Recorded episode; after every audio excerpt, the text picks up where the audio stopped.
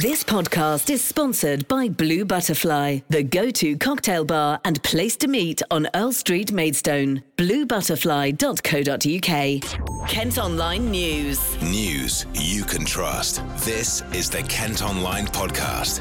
Nicola Everett. Hello, hope you're okay. Thanks ever so much for downloading today's podcast. It's Thursday, October the twenty-first, and our top story today is going to be on COVID, which is very much dominating the headlines again as N H S bosses call for Plan B to be implemented. That's the mandatory wearing of face masks and working from home where possible.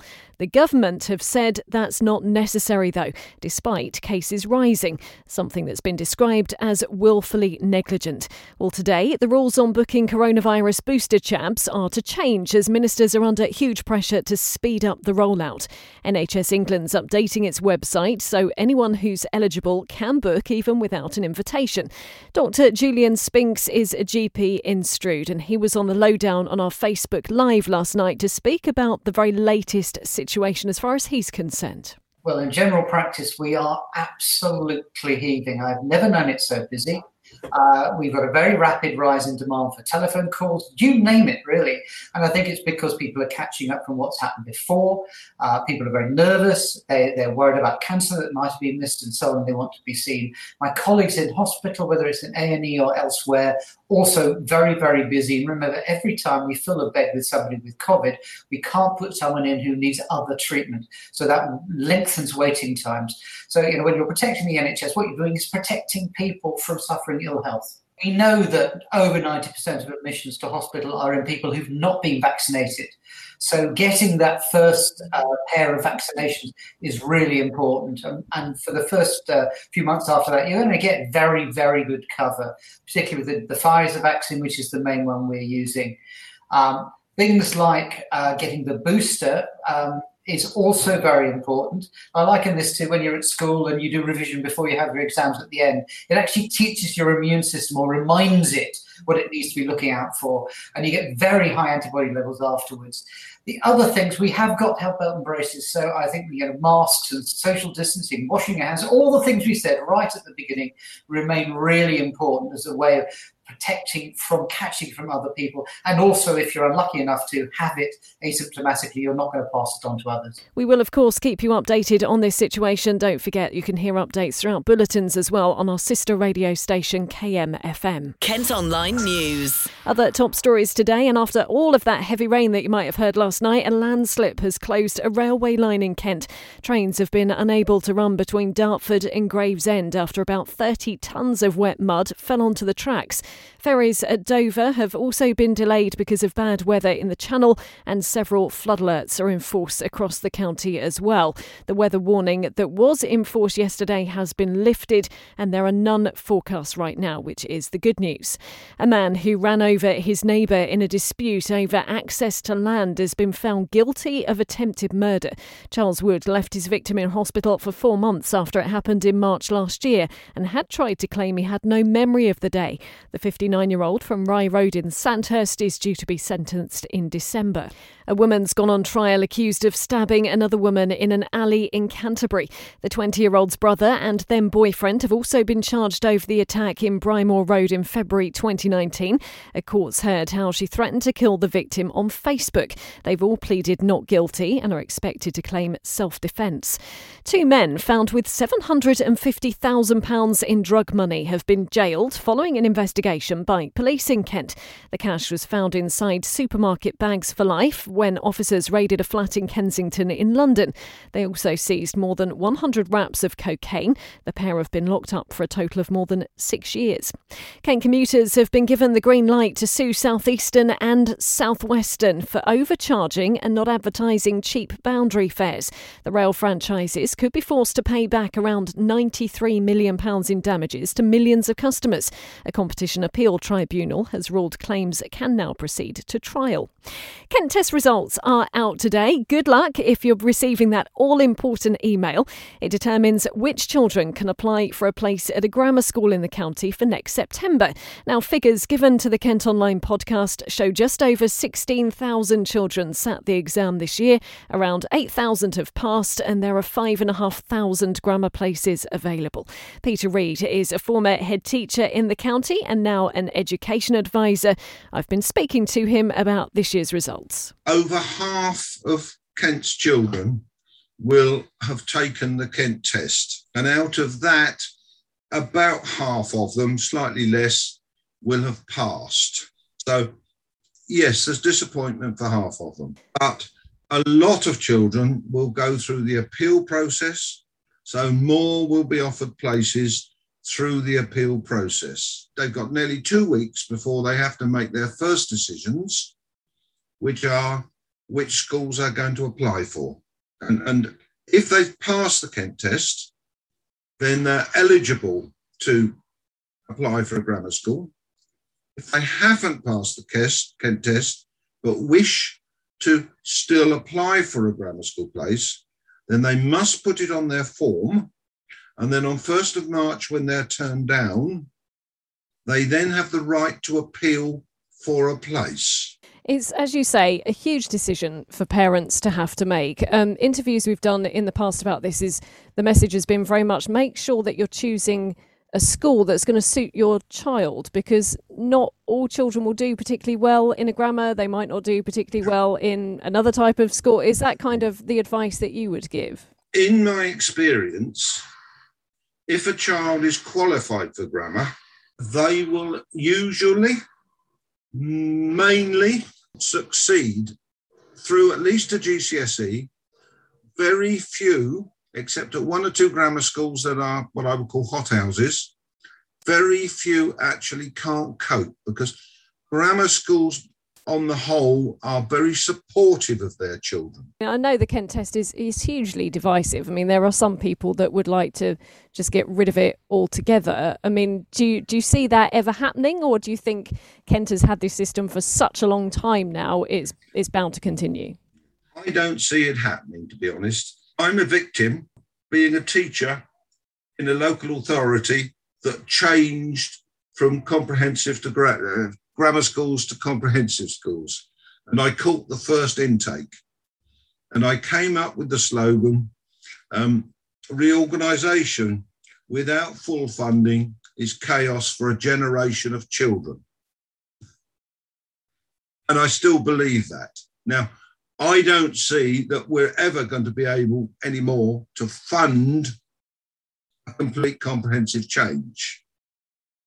And in passing, of course, where there are comprehensive schools, more children go to private schools. So you get selection by money rather than selection by whatever ability is ability. Do you think it's got more difficult for parents to, to choose the right school, because there are so many different sorts of schools these days? Yeah. It's not that you're yeah. guaranteed to go to your local school, is it? And and uh, children, I should think, have a big say as to whether they want to do um, the Kent yeah. Test or not. I mean, back in the day, I, I didn't have a choice. We just did it, and you either passed or you didn't pass. But um, yeah. you can choose now whether to do it. But do you, do you think the whole system has become a bit more complicated, a bit more mind-boggling for parents?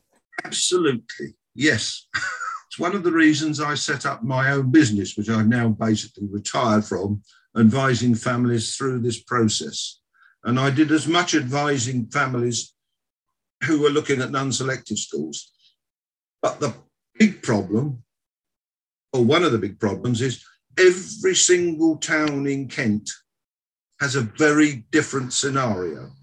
You must make sure you, you, you make your choices to give you the best chance of a school that you want.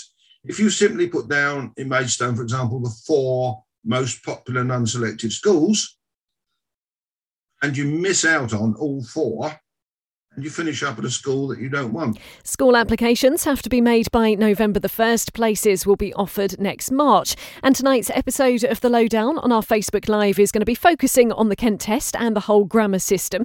You can watch and have your say by posting a comment or asking a question of the panel of experts when the programme's on from six.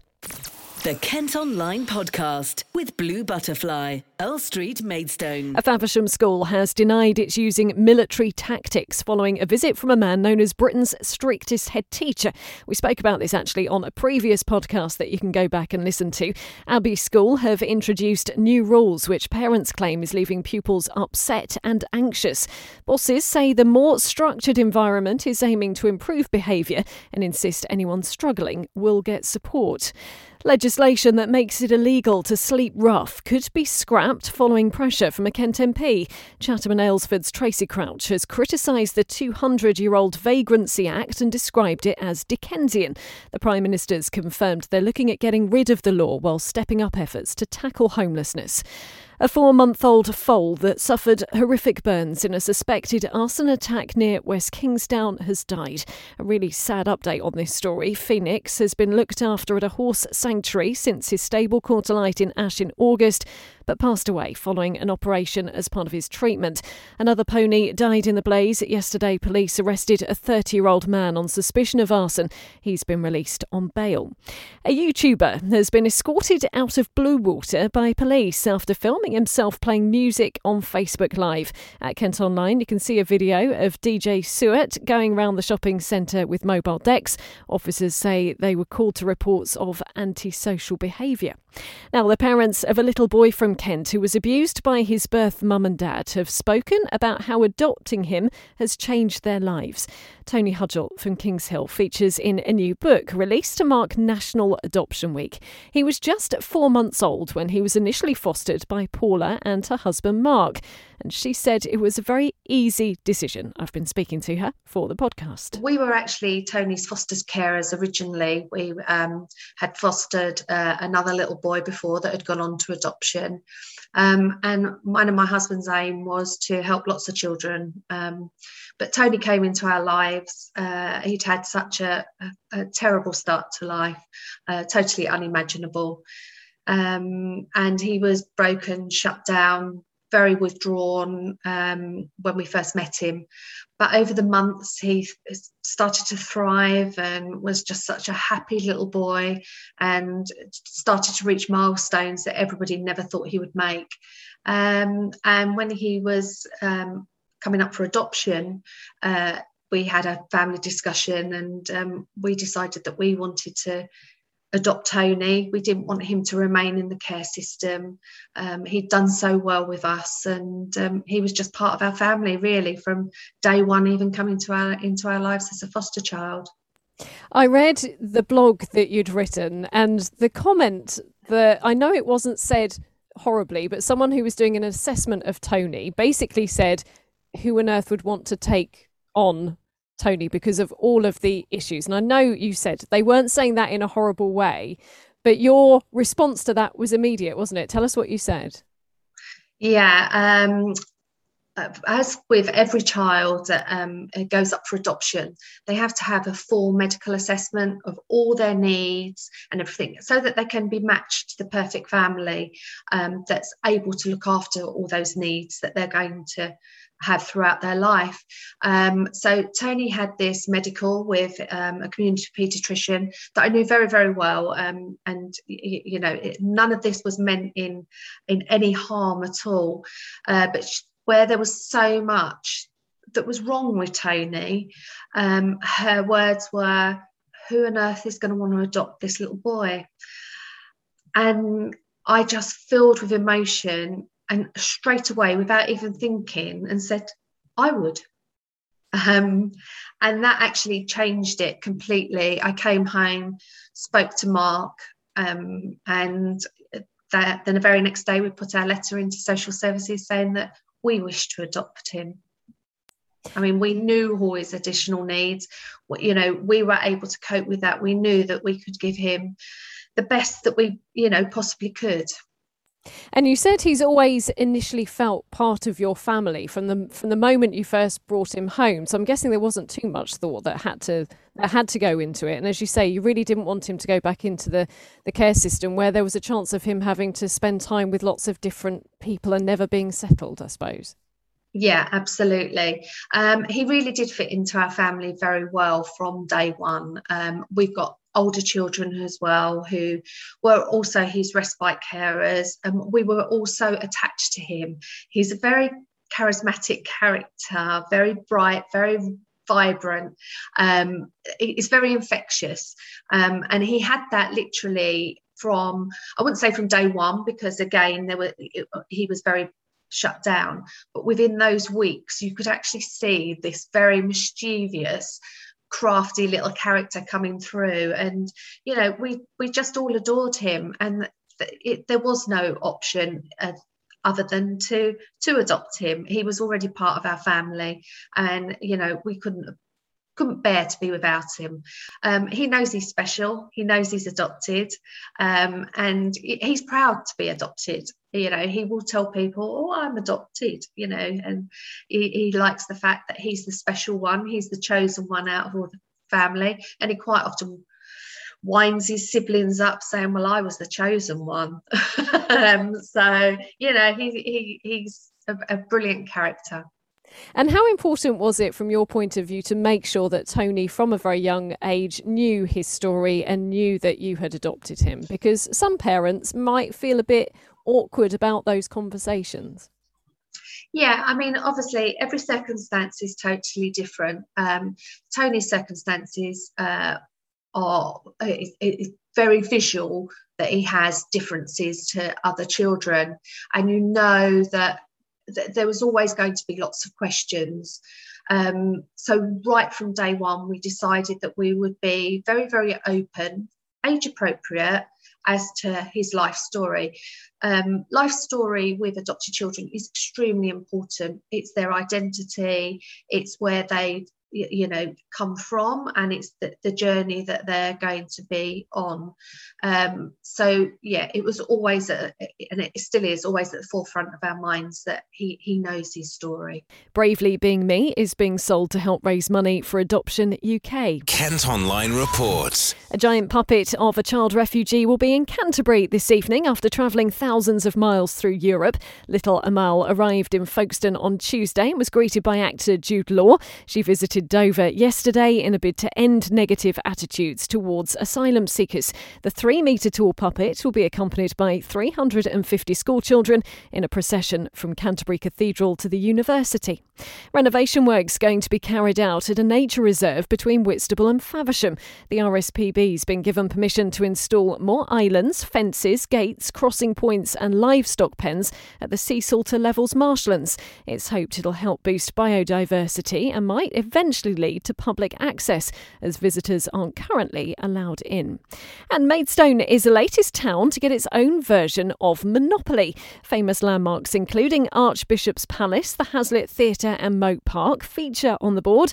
Leeds Castle is on the most expensive square, and the game is now available to buy in shops. We've been along to the launch. I'm Councillor Faye Gooch. I'm the Mayor of Maidstone. The town is excited. I am excited.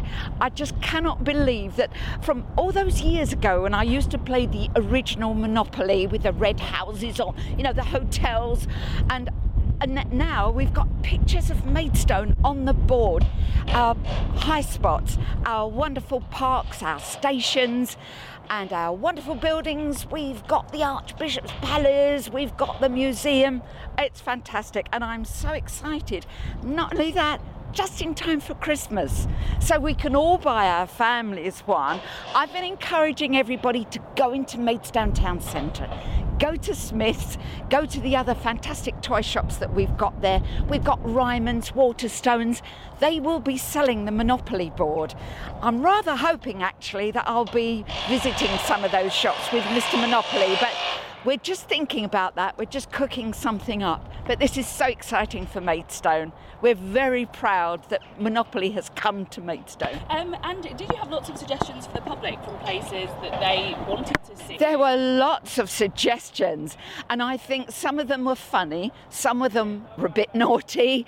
Um, but yeah, and it was a really difficult job to choose which ones to choose, because Maidstone's got so much to offer. We've got so many wonderful places, but somehow that decision was made, and we're delighted with the final decisions. And of course, our charities, Heart of Kent Hospice came top of the really, I was going to say top of the pile, but that doesn't sound so good. But you know what I mean? Heart of Kent Hospice, the goat sanctuary. Oh, buttercups, who could not have the goat sanctuary? And Involve, wonderful organisation. So yeah, we're really, really pleased. The whole thing's a fantastic success. I think we ought to be really proud of ourselves. The amount of work that went into putting this together, I'm absolutely amazed. And I think everybody deserves a gold star and their own copy of the Monopoly board, because it's been a huge success. But what a brilliant initiative.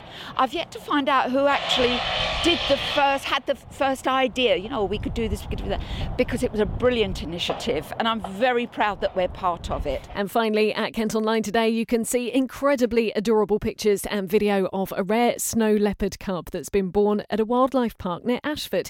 He arrived at the Big Cat Sanctuary in Smarden last month and staff say he's healthy and growing well. A competition's going to be held to choose his name. Well, thanks ever so much for listening. That's all for today. Don't forget, you can follow us on Facebook, Twitter and Instagram. You can also subscribe to the I M News app and that will give you access to all K M Group newspapers. To do it, just head to kentonline.co.uk forward slash subscribe. News you can trust. This is the Kent Online Podcast. This podcast is sponsored by Blue Butterfly, the go-to cocktail bar and place to meet on Earl Street, Maidstone. blue butterfly dot co dot U K